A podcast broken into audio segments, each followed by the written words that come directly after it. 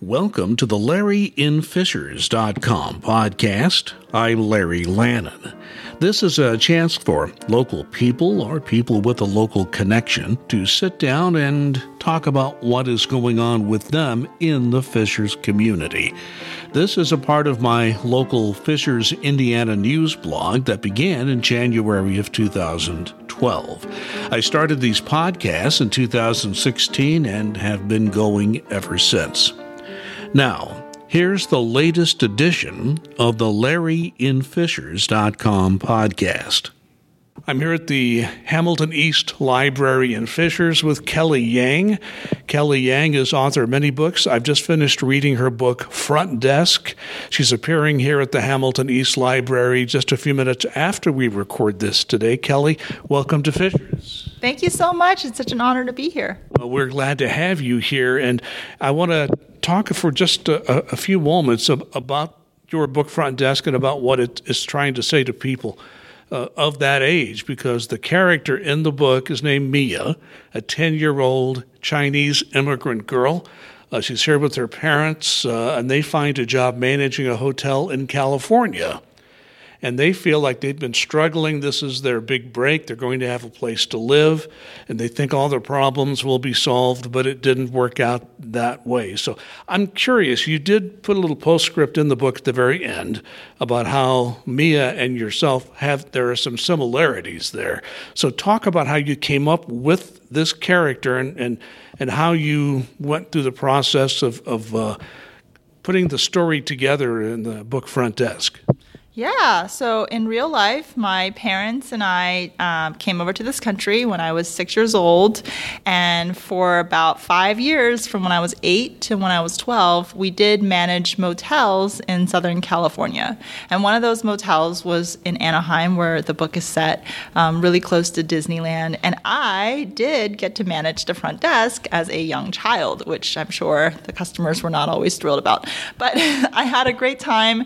And I really wanted to share the experience of my childhood with my son because I had never told anyone growing up. And that's because I never really read a book like Front Desk when I was a kid. And so I always thought that maybe the way we live was kind of weird and should be kept a secret. Um, I was kind of ashamed of it, and I didn't really tell any classmates or teachers or even my favorite librarian. And when I became a mom, I realized this is kind of silly. You know, I had a magical childhood. It was amazing. I got to deal with customers, I got to drink whatever I want from the vending machine. And I mean, it was fun. So I wanted to write the experience down, um, and it was sort of the summer of 2015, and I remember writing it for Elliot. Well, you talked about the customers uh, not being able to necessarily handle a 10 year old at the motel front desk. What about that 10 year old? I mean, uh, there were some really nice stories, but there were some scary moments for, the, for Mia, and I assume that happened to you as well. Yeah, it's a big responsibility, and it's a little terrifying when anyone can come into basically your house because we were living in the what right behind the front desk. We were living in the manager quarters, which was connected to the front desk. And I remember being kind of terrified at night because um, the motel owner that we were working for he insisted that we keep checking people in um, at all hours in the night.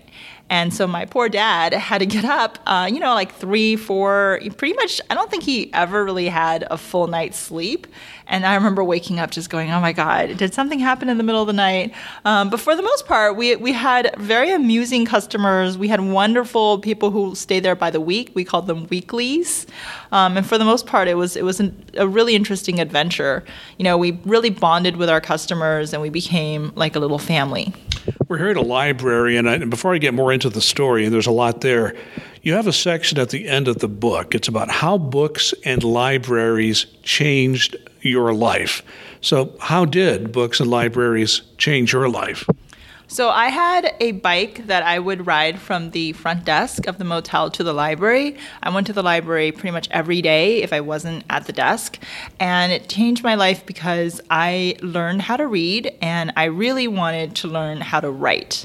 Um, my, my, my parents were first generation immigrant parents and they didn't know how to really support this love of English. Uh, they were really unsure what to do with it.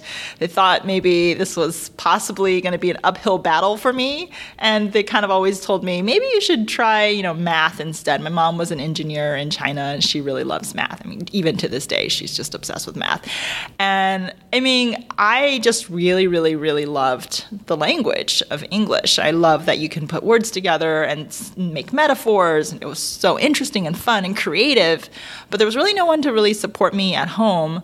Um, so growing up at the library gave me the confidence, you know, gave me the courage to, to sort of try because I had a librarian who really believed in me. He kept giving me books to read. He kept asking me what those books were, what I thought of those books. You know, he really took an interest in what I had to say. And that was a rare thing.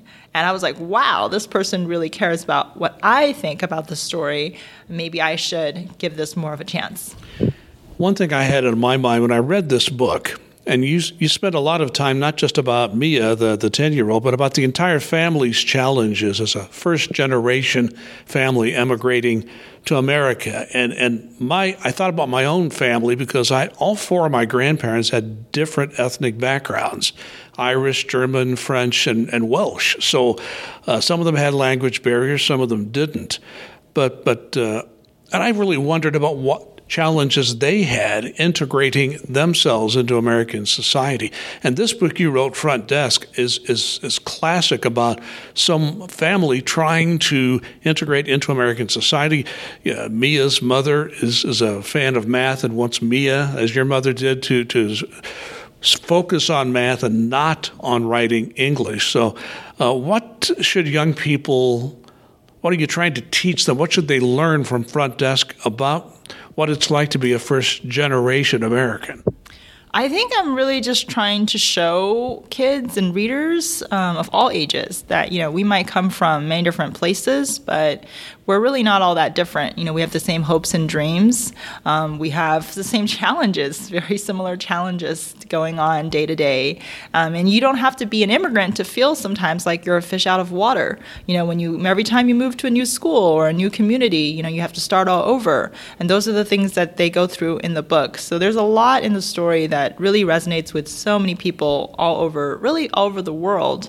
Um, but I love that it gives this window into the life of an immigrant so that people can, you know, get a little more empathy and understanding. I think that sometimes it's hard to understand what your neighbor is going through. It's hard to understand what that classmate across the classroom is going through. Um, but books start conversations, they help us bond and connect, and that's what's so beautiful about them. You know, at one point in this book, Mia's mother explains that life is not fair for immigrants. And uh, did you personally find that the case as you and your family were trying to integrate yourselves into American society? Yeah, my mom would always say, you know, life's not life's not always fair, especially for us. You know, if, there's a hard way and, a, and, an easy way, like a shortcut, like we should take the hard way because the shortcut's probably not going to work out. and I think, you know, I think there's something to be said for that. It is it is hard, and you know, it is something that where we we didn't really ever question like why did we have to work in a motel.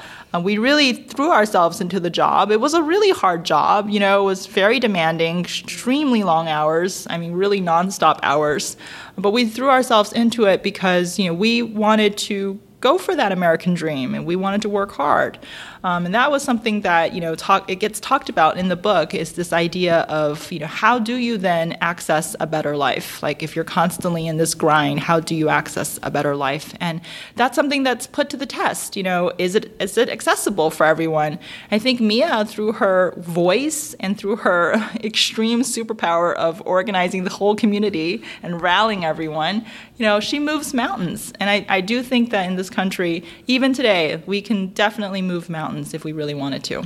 Yes, uh, resilience is a great word for her family and for me. And you're right, an organizer she is at the age of 10, an amazing story. One theme I find in this book, Front Desk, is that it's confronting racism in many, many different ways. Uh, you not only illustrate Chinese family members coming to America, struggling, coming to Mia's parents for help, and they do what they can. Uh, but a prominent character in this book is, is a man named Hank, an African American man, and, and Mia and Hank befriend each other. Um, and, and, and she sees racism not only with her own family, but sees what Hank has to go through. I won't get into the details of the book. You can read the book and get more out of it. But uh, you're clearly making some very specific statements in this book about racism. So talk about that. Yeah, I mean, I think part of the story is a family that's kind of doesn't know anything about America, has only watched the version of America that they've seen in the movies and then comes over and they have to learn. They have to learn not only just how the economics works, but you know how it works racially because that's something they've never had to encounter before in China. Like in China, everyone is Chinese. So there's not a lot of racism day to day that a normal Chinese person would encounter.